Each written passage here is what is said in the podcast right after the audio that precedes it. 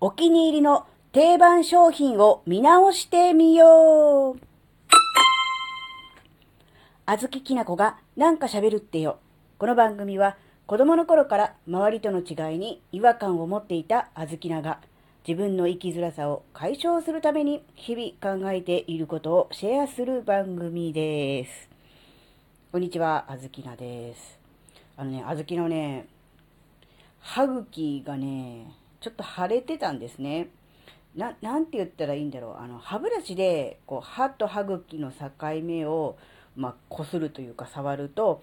うん、なんだろうな、こう、ちょっとこう、血が出るみたいな、そういう感じにちょっと腫れてたんですね。で、うん、やっぱりこう、なんだろうな、歯と歯茎の境目をそこにこうゴミが溜まるからこう綺麗にしなきゃいけないって言ってこう歯ブラシ使ってこう一生懸命やるじゃないですか。それをすればするほど痛いんですよ。まあそうですよね。腫れてるんですから歯茎が。でそう思った時にあなんかこれあの歯茎専用の、えー、歯ブラシを買ってきてあの、マッサージみたいなものをやらんといかんのかなって思ってね、ちょっとね、あの、ドラッグストアに行って、歯ブラシコーナー見に行ったんですね。そしたら、いっぱいありました。その、なんだろう、歯み、歯ブラシの中に、に、なんだ、下ブラシみたいなものとかもあったし、あとこう、ななんて言うんだろう、あの、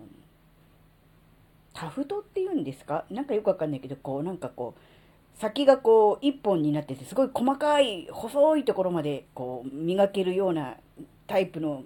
歯ブラシもあったしその中に紛ってこの歯茎マッサージ専用のね柔らかめのそういう歯ブラシも何種類かありました。で、その中の1種類を買ってきたんですが、えー、いろんな種類があったんですが、えー、あずきらが買ったのは、えっ、とですね、まあ、もちろん歯ブラシのその、ブラシの部分は、もうとにかく柔らかめ柔らかめのものを買ったのと、その柄の部分ですね、え持つ部分の、持つところが、あの、歯ブラシのそのブラシ部分からちょっと遠いところを持つように工夫されているそういうブラシを買ったんですよ。で、それはですね、ま説明によると、要するにその力が入りにくいんだと。要するに、ブラシの先端から、その自分がこう、ブラシを持つ部分のところが、遠ければ遠いほど力は入りにくいんだと。だから、うん、どうしてもね、こう、ゴシゴシと力を入れて、歯を磨く癖、習慣がついている人ほど、やっぱりその同じ感覚で、無意識のうちにゴシゴシガシガシとやってしまうんだと。だから、それを、うん、まあ、物理的に、構造的に、できなくする、しにくくするという、そういうコンセプトで作られたそういう歯ブラシだったんですね。で、あずきな、あ、これいいなと。確かにあずきなは、力任せにゴシゴシと、あのー、汚れを落とすがごとく、歯を磨いているなと。いうことがあったので、これいいなと思って使い始めて、そうですね、1週間ぐらい経つわけですが、あの、てきめんです。もちろん、あの、歯茎の腫れ自体は、えー、なくなってはいませんが、だいぶ落ち着きました。えー、歯ブラシで磨くたびにこう痛いとかいうのがなくなりましたし、え見た目的にもこう赤く腫れていたものがだいぶこうピンク色になってきたっていう感じがするので、この歯ブラシ一つで全然違うなって思ったわけなんですよ。で、思ったことが、うん、今までね、定番でこれがいいなと思ってずっと使い続けてるものって誰にでもあると思うんですよ。まあ、ある意味こだわりと言ってもいいのでしょう。あずきなにももちろんありました。で、あずきなの歯磨きのスタイルとしてはもちろん電動歯ブラシも使ったりとかするんですが、そうじゃない手磨きの時はやっぱり、あの、しっかり汚れが落ちるように、えー、固め、あるいは普通ぐらいのものを使ってたんですね。で、やっぱりこう、しっかり汚れが落ちてほしいので、えー、無意識のうちにもこう力が入ってた。で、それで歯茎を傷つけていたのかなって思った時に、えー、今まではね、うん、汚れを落とすっていうことを目的に歯磨きをしていたんですが、やっぱりこう年齢とともにいろんなものが衰えてきますよね。そうすると、汚れを落とす、ちゃんと落とすっていうのも大事だけど、それと同時にやっぱり歯茎のケアとか、そういうものもしていかなきゃいけないなって思った時に、うん、固めとか普通の歯ブラシではなく柔らかめ、そして柔らかめの中でも歯茎ケアに特化した歯ブラシを一本用意しておくってすごく大事だなって思ったんですね。歯の汚れを落とすっていうものと、えっと、歯茎をこうマッサージする、ケアするっていうのは、うん、やっぱりね、一本の歯ブラシで同時にやるというのはね、ちょっと無理なんだなっていうことに気がついたわけなんですよ。まあ確かに手間ですし、まあお金も余計にはかかりますが、たかだかどんなに高いものでも300円とか400円とかですよね、歯ブラシ1本ね。なのでまあ、そのぐらいだったらいいんじゃないかなっていうふうに思ったわけです。そして、やっていて、実際にその、歯茎に負担をかけないで、で、柔らかめにこう、マッサージをするっていうことを意識し始めて、ちょっとだけね、あ、あこれやり方大事だなって思ったことがあったので、今回ね、この話もね、最後にシェアしたいと思います。えっ、ー、とですね、というのはですね、どうしても右利きの人は右手で歯ブラシを持って歯を磨く、あるいは歯茎をマッサージすると力が入ってしまうんですね。なので、右利きの人はあえて左手で歯を磨く。これはもちろんね、歯だけでなく、もちろんね、あの、歯茎ももちろんそうなんですよ。左手でやってみる。そうするとね、驚くほど力が入りません。力が入んないから汚れ落ちてないんじゃないかなって思うかもしれませんけども、その力の入らなさ加減がちょうどいいんですよ。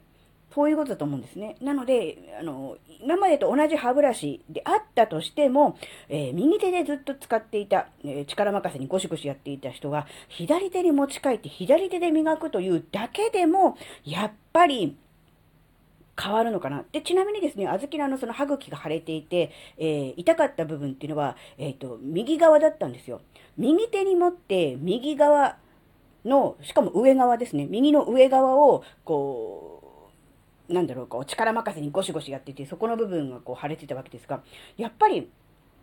同じ右手で歯を磨くと言っても、この場所によって力が入るとか、こう、なんだろう、手首をひねってとか、あるじゃないですか。そうすると、一番力が入るのが、右手で磨く場合は、右の上の歯なんですよ。って思った時に、あ、これはって思ったわけです。だから、逆に言うとですよ、これ右手、右利きの人は左でやった方がいいっていうのはもちろんそうなんですけど、逆に左側を磨くときは右手でやった方のが力が入らないかもしれないですね。なので、その辺の、あの、なんだろうな、場所によって、あの、なんだろうな、こう、手を変えてみるっていう、うん、それだけでもね、だいぶこの負担が変わるんじゃないかなって思ったんですね。で、次、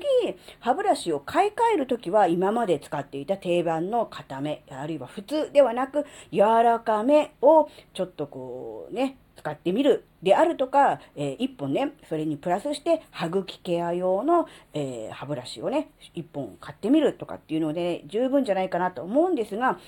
やっぱりね、あの、全然、たかだか1週間ですが、全然違います。なので、あの、同じようにね、あの、ちょっと歯茎の調子がとか、ね、今、なんだろう、年齢的にもこう上がってくるとほら、歯の中とか口の中とかそっちの方の不調って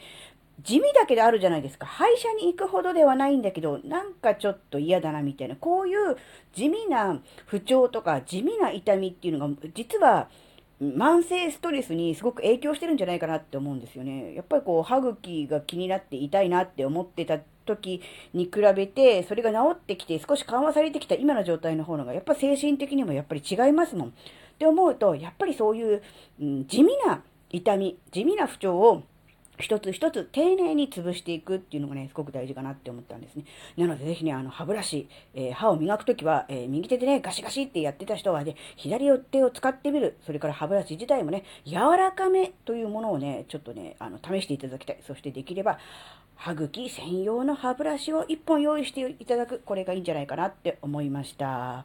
はい、えー、今回のお話は生きづらさ解消には直接関係なかったにもかかわらず、最後までお聞きいただきありがとうございました。それではまた次回お会いしましょう。じゃあ、またねー。